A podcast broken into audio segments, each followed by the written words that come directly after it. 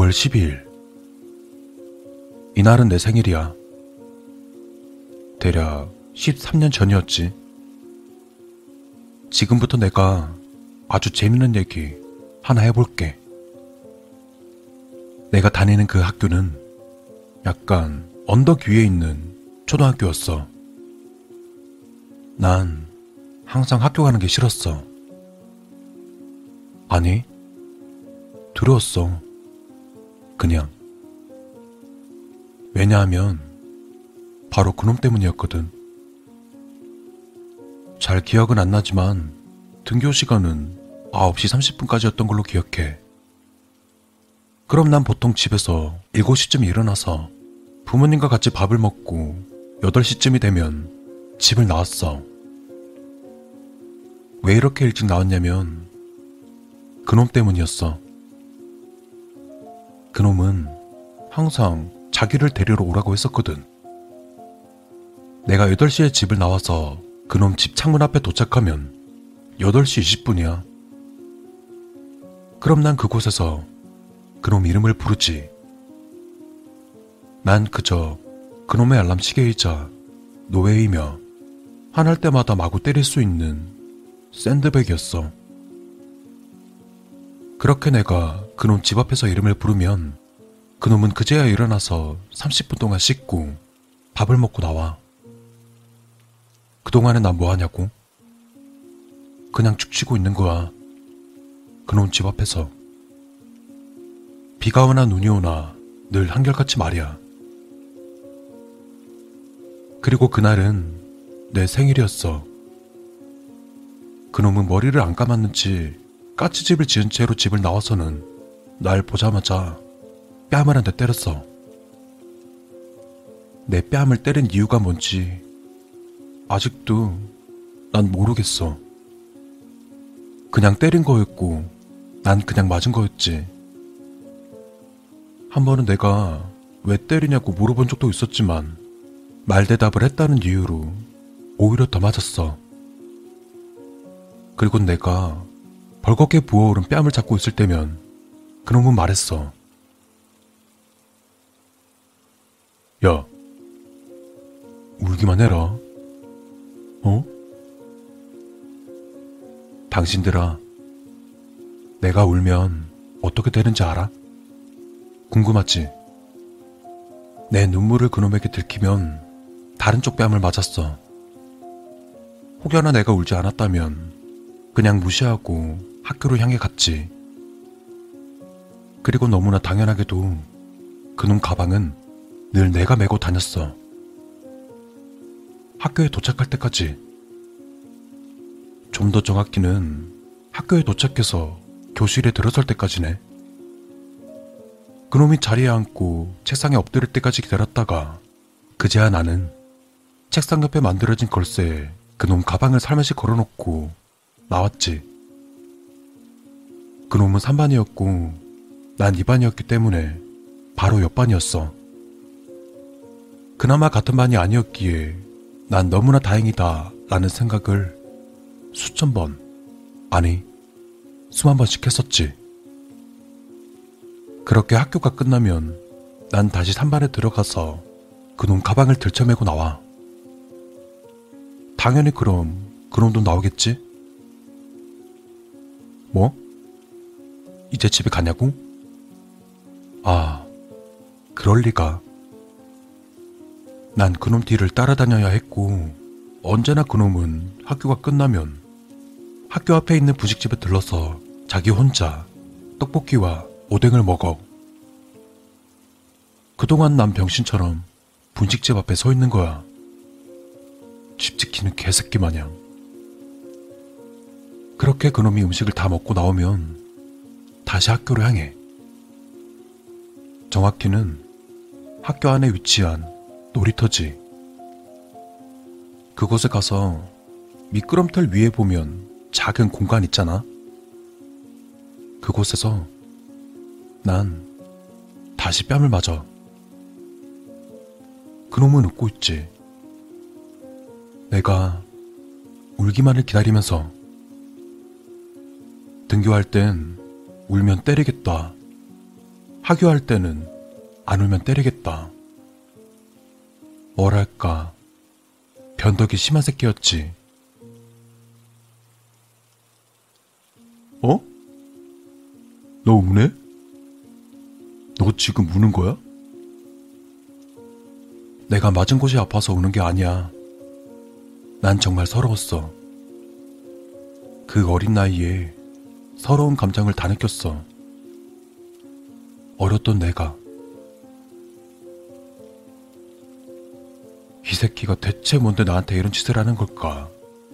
또, 난 왜 이 새끼한테 이런 수모를 당해야 하는 걸까? 대체 언제까지 이런 짓을 계속해야 하는 걸까? 이 생각을 학교 다니는 동안 하루도 빠짐없이 수천 번씩 해왔어. 궁금증이 생길 거야. 왜 선생님이나 부모한테 말하지 않았는지. 다른 친구도 있었을 텐데 하고 말이야. 그놈은 나한테 말했었어. 네가 다른 애랑 놀면 때릴 거고 선생한테 꼰지르면 그때도 때릴 거고 부모님한테 말하면 그땐 너네 누나까지 때릴 거라고. 그래. 지금 생각하면 참 무섭기도 하지. 하지만 그때 난 정말 무서웠어. 이 새끼가 날 정말 죽일 수도 있다는 압박감에 시달려가면서 그렇게 살았다고. 하... 다시 이야기 이어갈게. 미끄럼틀 위에서 뺨을 맞고 눈물을 흘리기 시작하면 그 새끼는 나한테 노래를 부르도록 시켰어. 아직도 기억난다. 이승기의 삭제. 보통 사람이 울면 호흡이 잘 안 되잖아. 우차싸였나? 거기서 김신영이 개그하던 것도 기억나네. 무튼 호흡이 저렇게 나오는 상태에다가 목소리도 갈라져. 그런 상태에서 노래를 부른다 생각해봐. 그놈은 그걸 즐겼어. 내가 눈물, 콧물 훌쩍거리면서 노래 부르는 모습을 보는 걸. 그렇게 노래가 끝이 나면 치아에 튀김이 끼었다고 빨리 가서 이쑤시개를 구해오라고 해. 항상 똑같은 레파토리였어. 1분 안에 이쑤시개를 구해오고 늦을 시 30초당 뺨 10대씩 때리겠다는 말도 했었지. 그때 기억이 너무나 생생해서 난 도저히 잊을 수가 없어. 학교 언덕을 내려가면 왼쪽으로 커브를 돌면 사거리에 감자탕 집이 하나 있었어. 난 그곳에 가서 쭈뼛거리면서 주인 아주머니께 조심스레 물었지. 죄송한데요. 이쑤시개 하나만 가져가면 안 돼요? 라고. 첫날 나를 본 그 아주머니는 별 대수롭게 생각하지 않았지만 내가 두 번, 세 번 찾아가니까 그 아줌마가 문득 나한테 그러더라. 너 누구한테 맞았니? 올 때마다 항상 얼굴 빨개져가지고 울었던 것 마냥 눈도 부어있고 누가 괴롭히니? 난 여태 지금껏 후회를 한다. 차라리 그때 그 아주머니께 말씀드리고 신고할 걸. 부모님한테 전화라도 할 걸. 그 자리에서 난 아무것도 아니라 말하고 나와버렸어. 그리고 내가 학교 놀이터로 돌아갔을 때 그놈은 자기가 차고 있던 전자시계 타이머를 보여주면서 야, 1분 늦었다. 스무 대 맞아야지. 그렇게 난또 맞는 거야. 사람을 괴롭히는 것? 가해자 입장에선 참 즐거운 일인 것 같아. 끊임없이 웃음을 제공해 주잖아.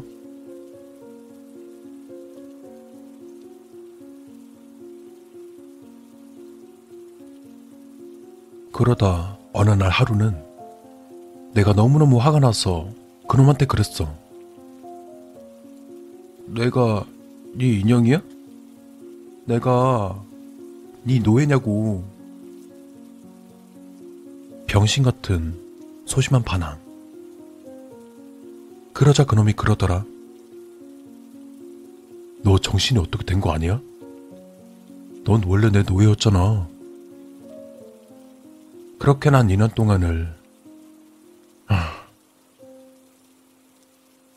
그렇게 난 2년 동안 아무도 모르게 개취급 당하면서 학교 생활을 했었어.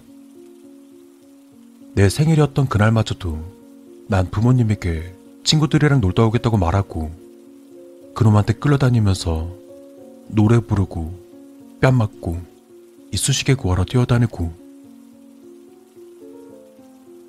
저녁 7시쯤이 되고 나면 그놈도 슬슬 배가 고프니까 그제서야 집에 가자고 해.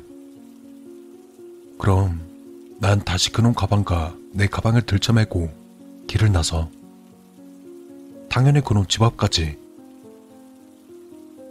그놈에게 가방을 건네주고 난 기다려야 했어.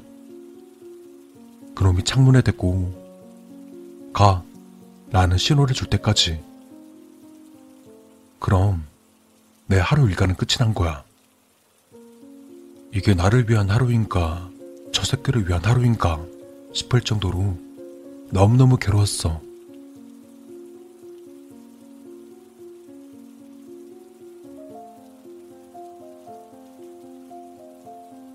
그놈 때문에 공부는커녕 어떻게 하면 저 새끼를 벗어날 수 있을까 하는 생각에 시험 또한 매번 낮은 점수를 받았지.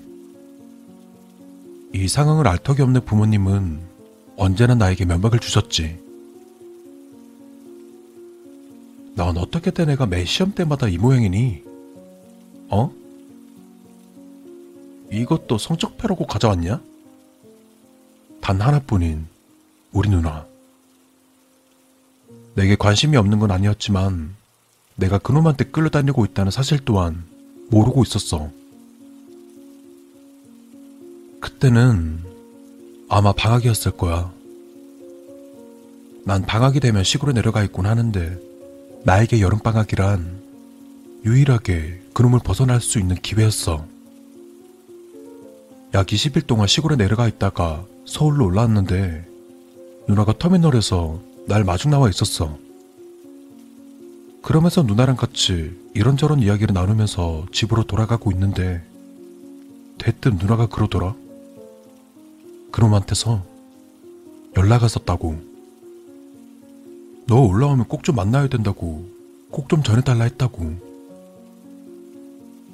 그 이후론 기억이 너무 흐릿해.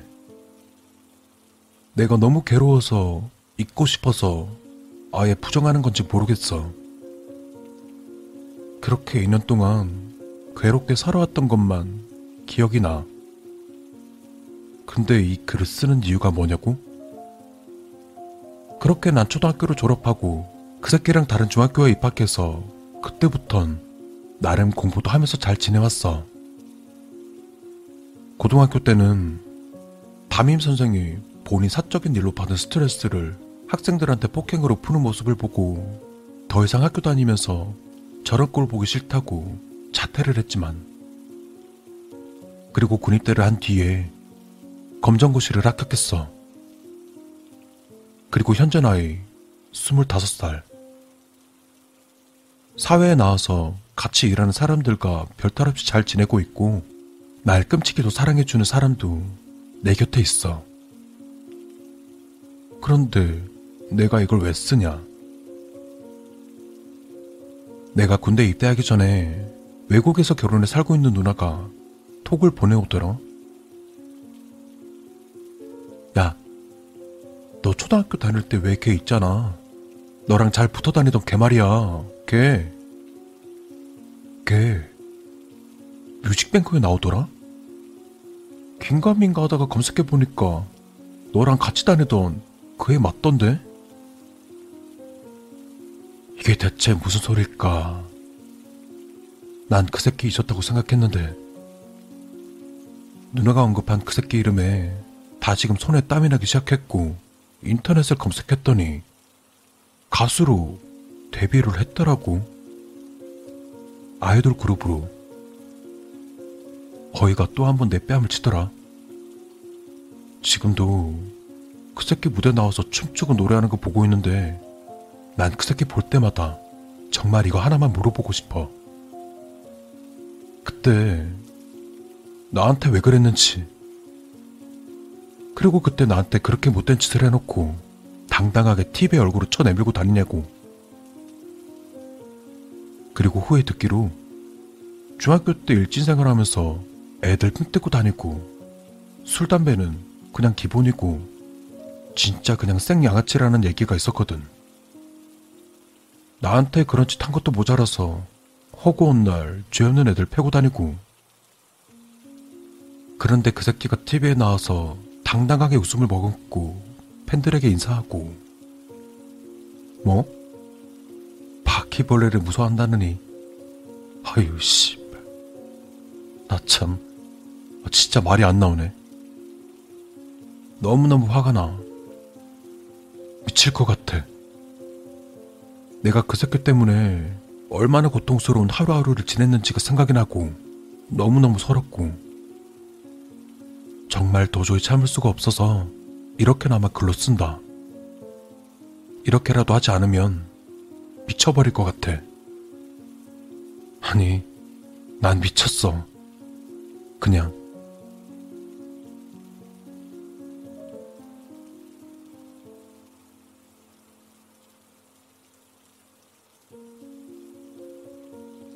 야, 너가 이 글을 볼지는 모르겠지만 네 이름과 네가 소속돼 있는 그룹 안 밝히고 그냥 넘어가는 건 진짜 내 마지막 배려라고 생각해라.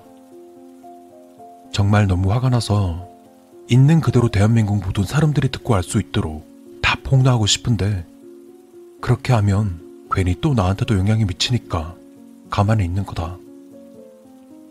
부디 내가 TV에 나가지 않도록 해줘. 난 너처럼 그렇게 뻔뻔한 인간이 되긴 싫어. 네가 그러고도 인간 대접을 받는다는 게 난 너무나 예지감이 든다. 떳떳하고 행복하게 잘 살아. 이 씨발 새끼야.